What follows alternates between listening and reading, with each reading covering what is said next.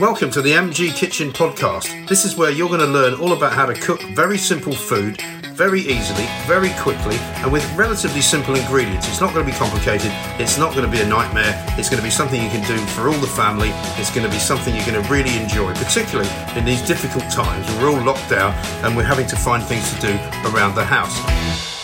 Welcome back to another sparkling edition of MG's Kitchen. Today we're going to revisit the old Hungarian roots. You remember, you might have remembered in the past, I've told you how I learned my craft. I first started getting interested in cooking when I worked in a Hungarian patisserie in Hampstead uh, as a teenager. I used to work every weekend, all school holidays and all of that. And they taught me how to make chicken paprika. They also taught me how to make something called lecho, uh, which is a sort of tomato-based bacon, peppers, chili um, kind of. Um, stew, for want of a better word, and I'm going to make it in a casserole dish, which I might actually put in an oven, but I'm not sure. You can cook it on the top of the stove, or you can cook it um, in the oven as well. It's entirely up to you. What you don't want to do is let it dry out too much. You'll need a tin of tomatoes. If you've got any loose tomatoes knocking about, I've got a couple. I'm going to put those in as well. As with most um, Hungarian dishes, you start off with a mixture of onions and chilies and give me a bit of a pepper. Now it calls for a yellow pepper, um, but I would say you can use a green one if you like. Just don't use red pepper because if you use a red pepper, and it's a tomato based sauce, you're not going to really see it.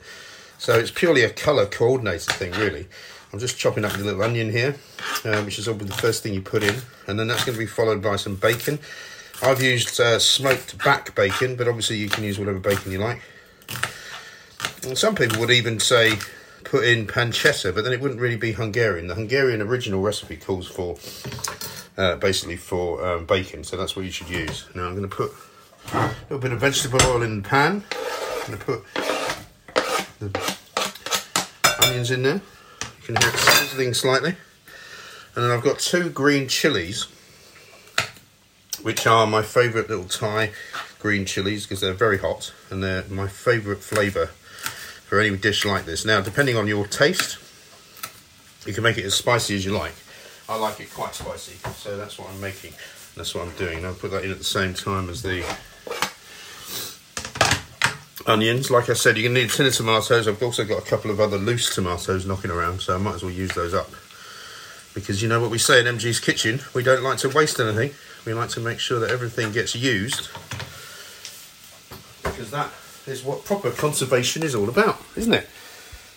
Now, one of the things I've often said is that you should always remember to utilise the scissors in a better way than sometimes people do. And I've got the bacon here, which I'm going to cut. And rather than wrestling with it, what you can do is slice it up just with scissors, right? Which is very handy. That's what I'm doing now. And you can cut it in sort of one inch pieces. And I'm cutting across several pieces of bacon here, so do um, bear with me. And it will separate up into the pot. This is probably about 300 grams, maybe 250 grams of bacon. That's gone into the pot right there. Now you'll also be utilising a bit of paprika, which is of course the favourite um, favourite spice from Hungary. You can use smoked paprika if you want. Uh, I'm going to probably use a mixture of smoked and ordinary, basically. Mixing up with the onion and the chilli nicely there. And when that's cooked reasonably well, going to add a little bit of salt, not too much because of course the bacon is already pretty salty. And don't put any pepper in this because we're going to put maybe some cayenne pepper if we can find it, if I've got any of that, uh, just to keep it spicy. Now you can hear the bacon sizzling away in there. It's starting to sort of um, cook quite nicely. Now I haven't cut up the pepper yet because that's kind of the last thing you do. I didn't cut the fat off the bacon either. Some people can do that if you want to make it a little bit less fatty. As it's mingling with the onions now and the bacon, it's time to put in the tin of tomatoes. Looks a good plan. Also, I've got the tomatoes that are left over from whatever I was making earlier. Put those in.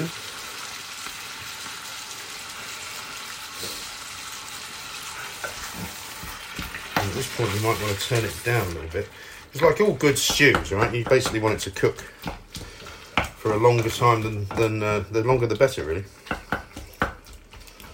So that's what's going on here. We're going to put the lid on this we're going to go looking for the. Um, I'm turn down from four down to say two. I'm Going to go looking as well um, for the paprika to put in there, and maybe some red cayenne pepper as well. Now, as you can hear, uh, the sauce is bubbling away. I've got a lovely yellow pepper here, and this is what traditionally Hungarians like to use the yellow bell pepper. But like I say, you can use a green one. I just wouldn't use red because if you do, you don't really see it. And you'll see from the picture, I always, by the way, that tapping noise you hear is me tapping the pepper on the side of the sink because I always just get rid of the seeds that way. Because as much as I don't mind chili seeds going, I don't really want seeds from the pepper going into the mix. And I'm just going to now chop it up.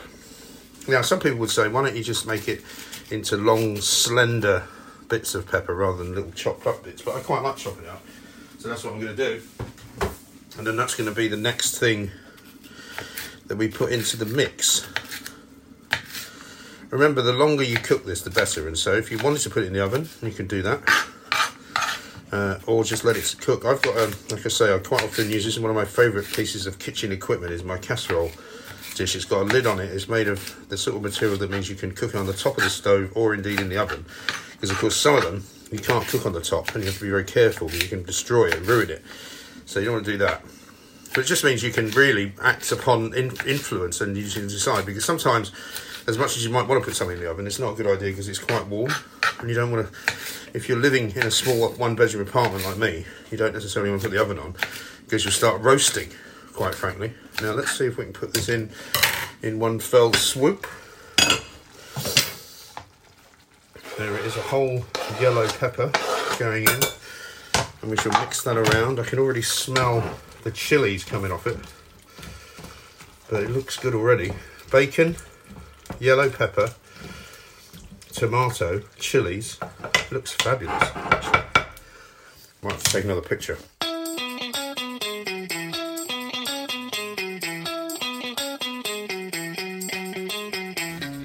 It's back to Hungary for the next dish, and here's what you'll need ingredients wise for lecho, uh, which is a fantastic stew, which I'd actually forgotten about until I made it and realised how tasty it was.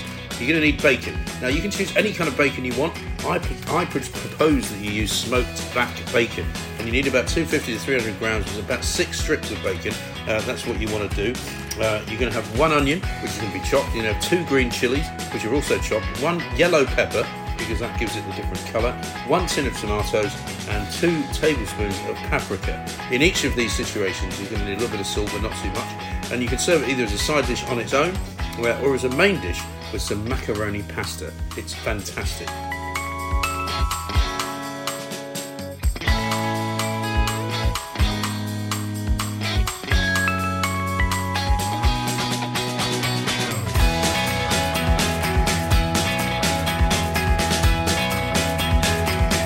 Join me again next time for another episode of MG's Kitchen. Don't forget to like, comment, and subscribe. And if you want to show me your creations, tweet me at MG's Kitchen.